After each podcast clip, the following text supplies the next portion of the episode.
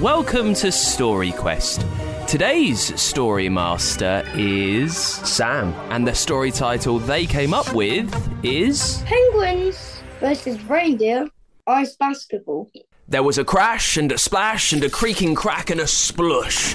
Someone in our story is about to have a lovely surprise swim. We'll find out more about that in a bit. First off, we have to meet the important people in our story. And let me tell you, they know they're important. Santa's reindeers. You might wonder what reindeers do when they've finished helping Santa to deliver the presents, and in today's story, you'll find out.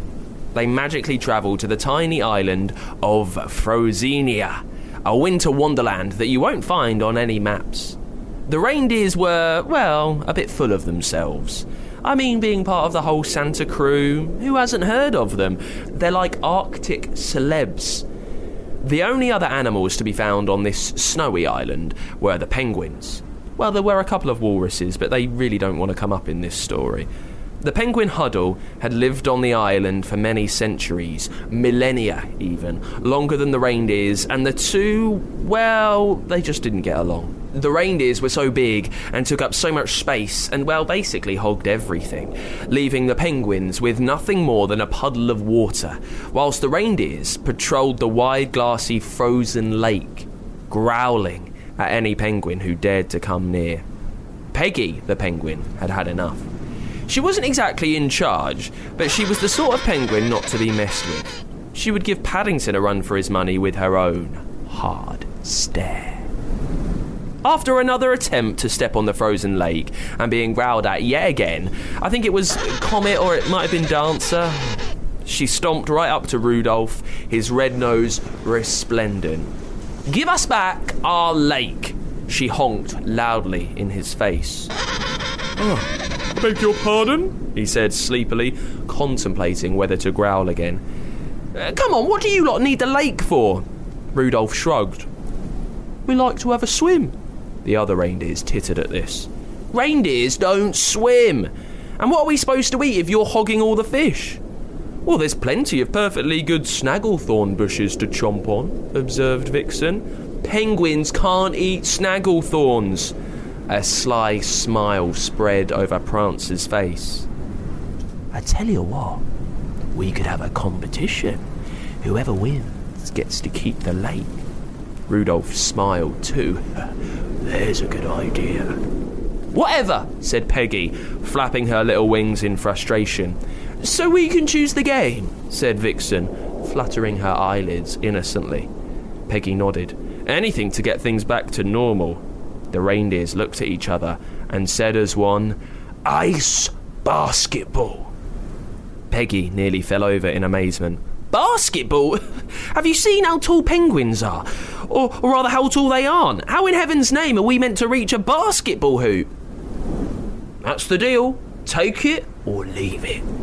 The penguins had no choice. Grumbling to herself, Peggy hurried back to the huddle and explained what they had to do. The game was planned for the very next month, which gave both teams time to prepare. The penguins ran in laps around the lake. The reindeers lifted weights and did press ups, which is harder than it sounds when you've got hooves and four legs to think about. And then the day arrived. Bright blue skies and sunshine glinting on the surface of the frozen lake itself, its glassy surface marked out with the hoops at either end.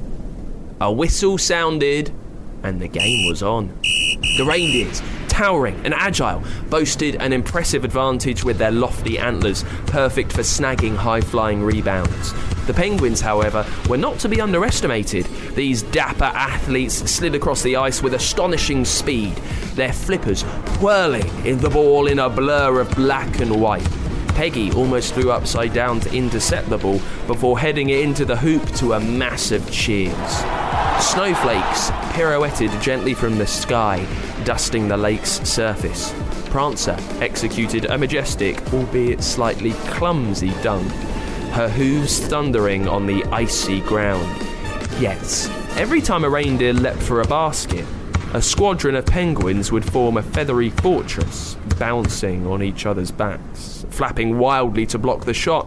The penguins erupted into laughter when a particularly ambitious reindeer attempted a fancy hoofwork maneuver, only to slip and send the ball bouncing off a confused yet amiable walrus. But in the second half, the reindeers managed to use their antlers to knock ball after ball, and their powerful hoops clattered on the icy lake.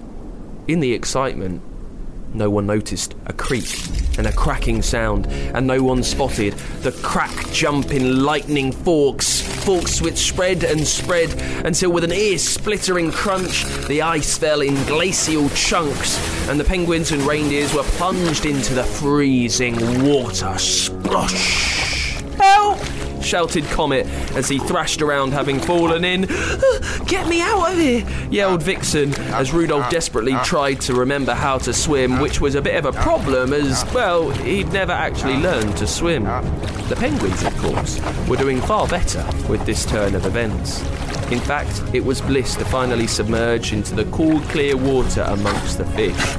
Peggy couldn't resist it. I thought you said you liked swimming, she yelled back. You don't seem to be enjoying yourself very much. Get us back on land. What's it worth? I can't believe you're trying to negotiate with me right now. Peggy shrugged. It seemed like the exact right moment and very perfect time to negotiate. Teeth chattering, Rudolph rolled his eyes. Oh, all right then. Have your stupid lake back. There was no time to lose before the reindeers met an icy fate. They teamed up and, using their beaks, towed the shivering reindeers to the shore where they slumped gratefully. The penguins whooped and cheered and dived and swam in the lake, going deep for fish which they ate and ate until they couldn't fit another minnow in. You can still drink the waters. You can even share it with us if you like, said Peggy kindly after all, a bunch of very wet and bedraggled reindeers made a very sorry sight. Rudolph gave a small smile. To be honest, I don't think reindeers are designed for swimming or being in a freezing lake anyway. I think we'll stick to the Snagglethorn woods. Good. Penguins aren't designed for thorns, snaggles, or otherwise, so it's all yours. And with that, the two shook hands. Well, Peggy held out a wing and Rudolph a hoof, and it was a bit more like a fist bump, really. Kind of. And that's how peace was returned to Frozenia. And the animals got on peaceably until it was time for the reindeer to travel back to the North Pole. And as they got on so much better, they even brought some of Santa's special mince pies back too. What?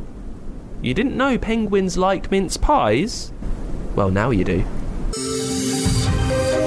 Thank you to Poppy for creating Peggy the Penguin using our StoryQuest character creator. Such a calm, kind, and very serious penguin who gets stuff done. Thank you so much for that. And you can create your own character for a story using the StoryQuest character creator on the Fun Kids website. And now let's get over to this week's Story Master. It's Sam. Well, Sam, you are our story quest this week. Penguins versus reindeer ice basketball. What made you send that title to us? Because there's a lot going on, Sam. So, um, I quite like basketball, and uh, I just looked around my room and I saw a plush. So I saw a Penguin right here, and then I saw this little guy, and I was like, hmm. So, penguins versus reindeer ice something. So I was like, ice basketball. Got it. And then I just sent it. Well, you love basketball, but don't like basketball would be very tricky to play on ice, don't you think? Yeah, it was. Because if the basketball was made out of ice, then you couldn't really dribble. Because, well, you know, it would just mm. shatter. How good do you reckon a penguin would be at basketball? Let's do pros and cons. Well, the pros could be, um, well, their wings are quite flat, so their palms would always be flat to dribble and to shoot. Sam, thank you so much for being our story master. Thank you. Got an idea for a story? Tell us the title at funkidslive.com forward slash storyquest, and we could bring your story to life. For a new story each week, make sure you hit subscribe or follow so you don't miss a single episode. I'm James Stewart, and in Saving Planet Earth, I'm going to be joined by some of the world's top scientists to introduce you to some of the weird and wonderful ideas being trialled to try and save our planet. Led, of course, by your questions. Hi, James. I know that climate change is affecting our oceans. Is there anything that's being done to look after it? And one of the solutions involves dolphin poo. This is Saving Planet Earth, available wherever you get your podcasts.